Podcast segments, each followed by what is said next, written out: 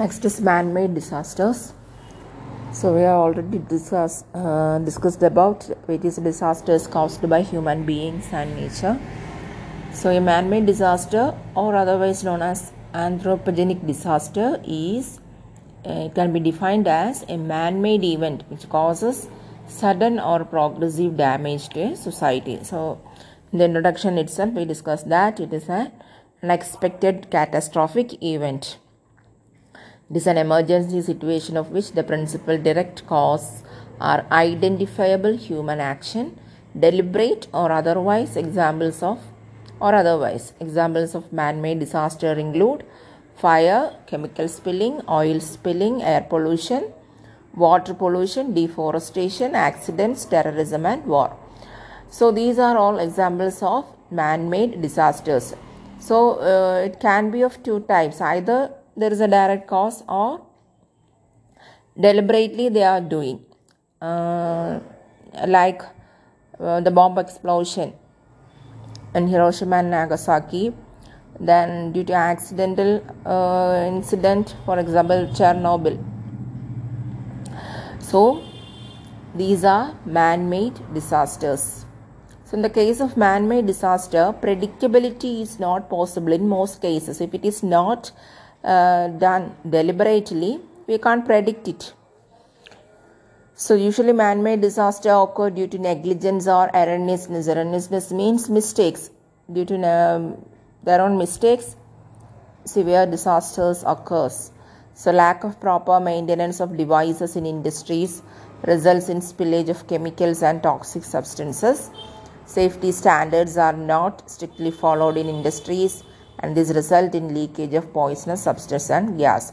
So when we run an industry, we should care about, or proper precaution should be taken to avoid various disasters.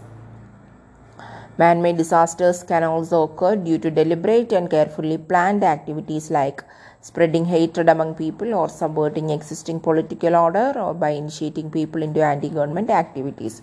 So deliberately they are, they will be incidents. For example, Uh, they will spread hatred among various workers, or any anti-government policies, or otherwise they want to for they want to subvert the political order. They will do something like that.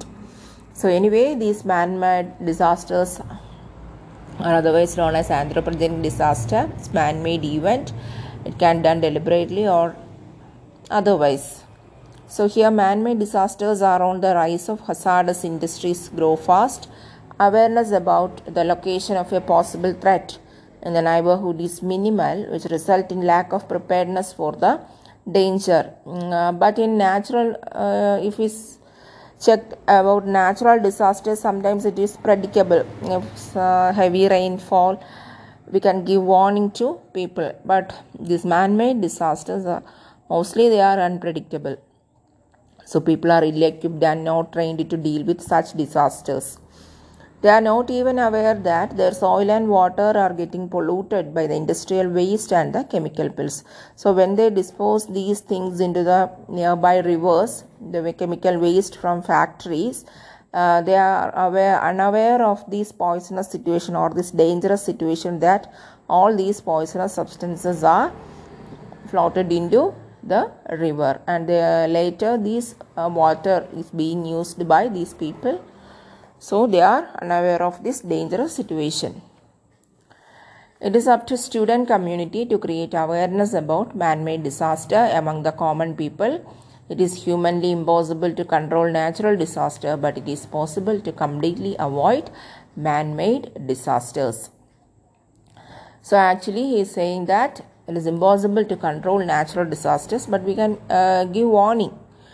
But if there is a deliberate attempt, or if we, if we take more careful in their uh, in our actions, like if we run an industry or anything like that, a proper precaution method should be taken, uh, proper maintenance should be given to machineries, then other safety standards should be followed.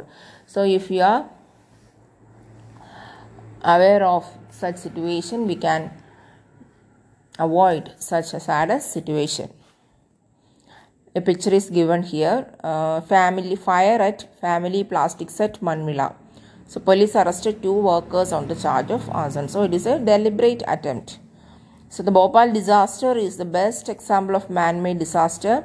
It happened at a Union Carbide subsidiary pesticide plant in the city of Bhopal, India.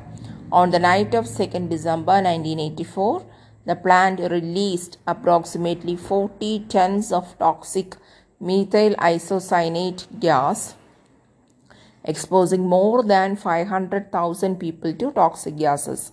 Following extract taken from the newsletter of International Campaign for Justice in Bhopal gives a clear picture of what happened that night. So, one of the best examples for man-made disaster is the Bhopal gas leak tragedy. Uh, the gas leak is methyl isocyanate, M I C. It happened in Union Carbide pesticide factory. It is in Bhopal and it occurred in nineteen eighty-four, December second. So, an article is given, relieving that night. Those who lived are the unlucky ones. The lucky ones are those who died on that night. It's by one survivor. So those who lived are the unlucky because they are dangerously burnt. And those who died are the lucky ones. Rashidabi, who lost five gas exposed five gas exposed family members to cancer. So five of their families family members was affected by cancer. So Bhopal, midnight, twenty-third to the midnight of second December nineteen eighty-four. A cold midnight wind blew through the sky with stars glistening through the thin pall of smoke from cooking fires recently extinguished. Here and there, small coal heaters were burning to warm those who are obliged to be out late. Then death came hurtling out of the sky. So without any warning, unexpectedly it happened in that beautiful night. At the Union Carbide pesticides factory, a thin plume of white gaseous vapor began streaming from a high structure. Caught by the wind, the gas became a haze and blew downward to mix with smoke coming from near the ground. A dense fog formed. This poison gas knew no boundaries. Nudged by the wind, it rolled across the road and into the valleys of the other side. Here the houses were packed close, ill-built, with badly fitted doors and windows. So those within were roused in darkness to the sound of screams. Gases were already upon them in their eyes, nose, throats, and it felt like fire. So suddenly the gas leaked from Union Carbide pesticide factory and it spread into the wind, and the middle class people who were living, actually the doors are not tight and everything, it spread within minutes. So it felt like it's burning. I felt like, it felt like somebody had filled our bodies up with red chilies. So that was the experience by a survivor. How it felt when red chilies applied to our body. That was the experience when gas is leaked from Union Carbide pest, uh, pesticide factory, and the gas is methyl isocyanate. Aziza Zultan, a survivor, remembers, at about twelve thirty, I woke to the sound of my baby coughing badly. In the half light, I saw that the room was filled with a white cloud. I heard a lot of people shouting. They were shouting, run, run. Then I started coughing. Each breath felt as if I was breathing in fire and my eyes were burning. So that was the experience of a survivor. A question was asked last year, that was the experience of survivor. That is, they saw a white cloud inside the room. They felt that uh, they are uh, breathing the fire and their body was covered with red chilies.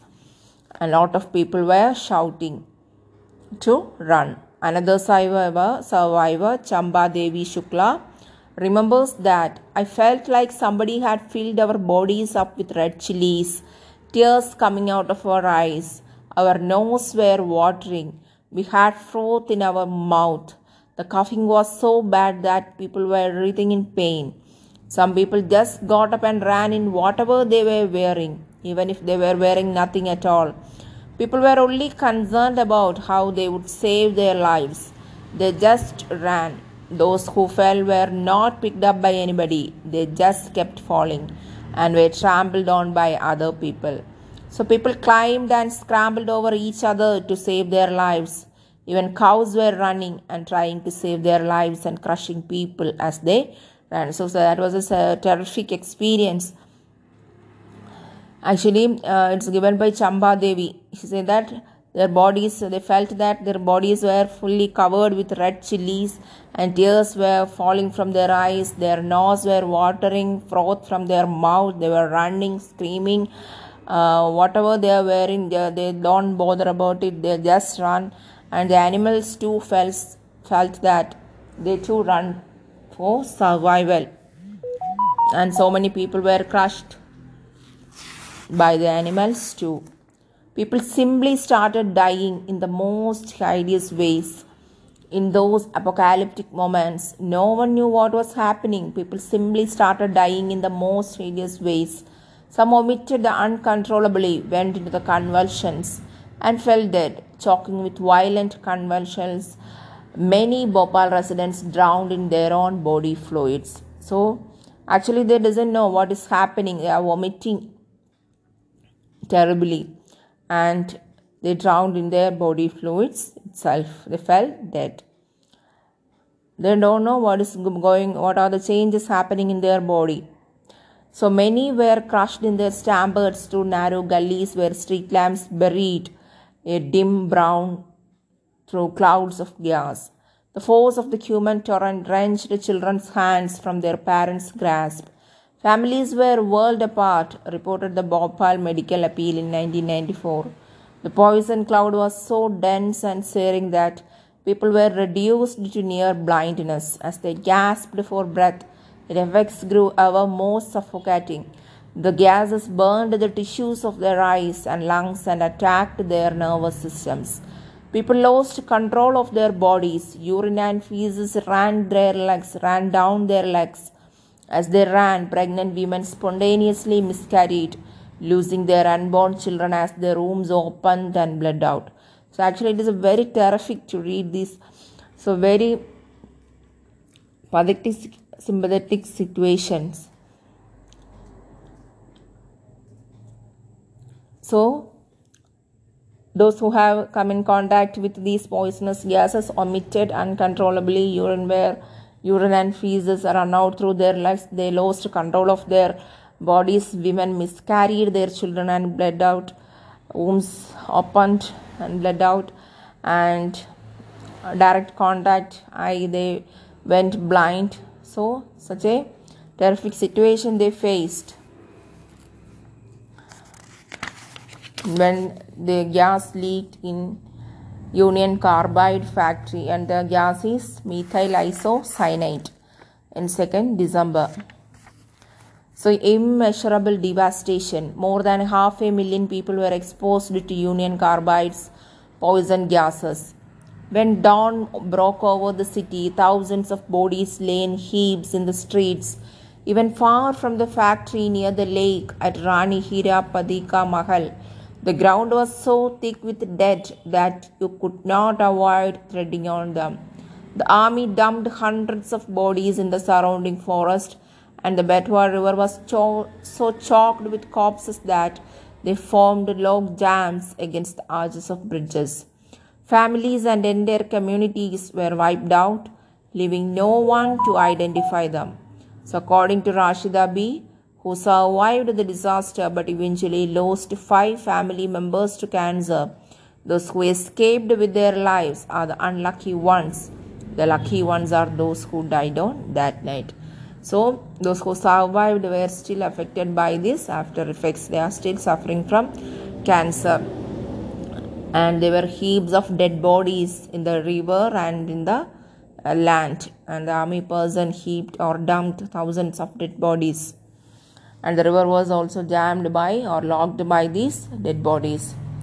Bhopal gas tragedy is an example of man-made disaster. Two queries were conducted, one by the Government of India and one by Union Carbide and Carbon Corporation, U C C. Both studies showed that a large volume of water had been introduced into the M I C tank.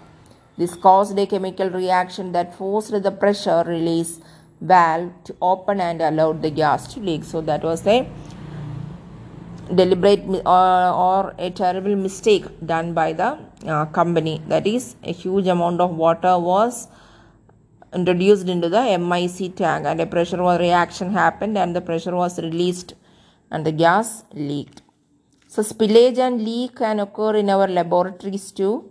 Following laboratory safety manual by Doctor R. Prakash Chandran, who was a postdoctoral fellow at University of Bologna, Italy, is about the procedures to be followed during a chemical spillage in college laboratories. So there is a saf- safety manual, laboratory lab manual written by Doctor R. Prakash Chandran to avoid disasters in college laboratories. So chemical spilling in college laboratories is quite common. Precaution, preparedness and cleanup are three ways to manage chemical spilling. So there are three ways. One is precaution, second is preparedness and third is cleanup. So while planning laboratory work and preparing for potential problems, determine the hazard class of all the chemical to be used. The chemical properties which are of most concern when preparing for possible chemical spills include flammability, reactivity to air or water, corrosion and toxicity. To prepare for spills, you should learn about the hazards of the chemicals in your lab, lab, then write response procedures to address those hazards, and make sure that you have the equipment and training necessary to follow those procedures. Even laboratories should develop written spill response procedures. The spill response procedures should include a listing of appropriate protective clothing, safety equipment, cleanup materials required for spill cleanup, gloves, respirators, et cetera, and an explanation of their proper use. Another is appropriate evacuation zones and procedures, availability of fire suppression equipment, disposal containers for spill cleanup materials, first aid procedures that might be required. So when you are you when you are doing lab, so you should be aware about these things. That is, you should know about the dangers caused by these chemicals and you will have to write response procedures to address these dangers, and you should make sure that the equipment and the training necessary to follow those procedures, and you should develop written spill response procedures. It should include the protective clothing, the safety equipments and cleanup materials and required for spill cleanup like gloves and respirators. Next is evacuation, our appropriate evacuation zone, then fire suppression equipment, then disposal containers for spill cleanup and first aid procedures.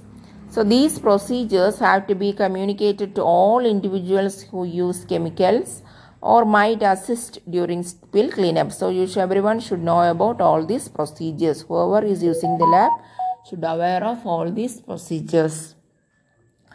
A periodical review and update of these procedures to ensure that all laboratory workers are familiar with the current information is also required.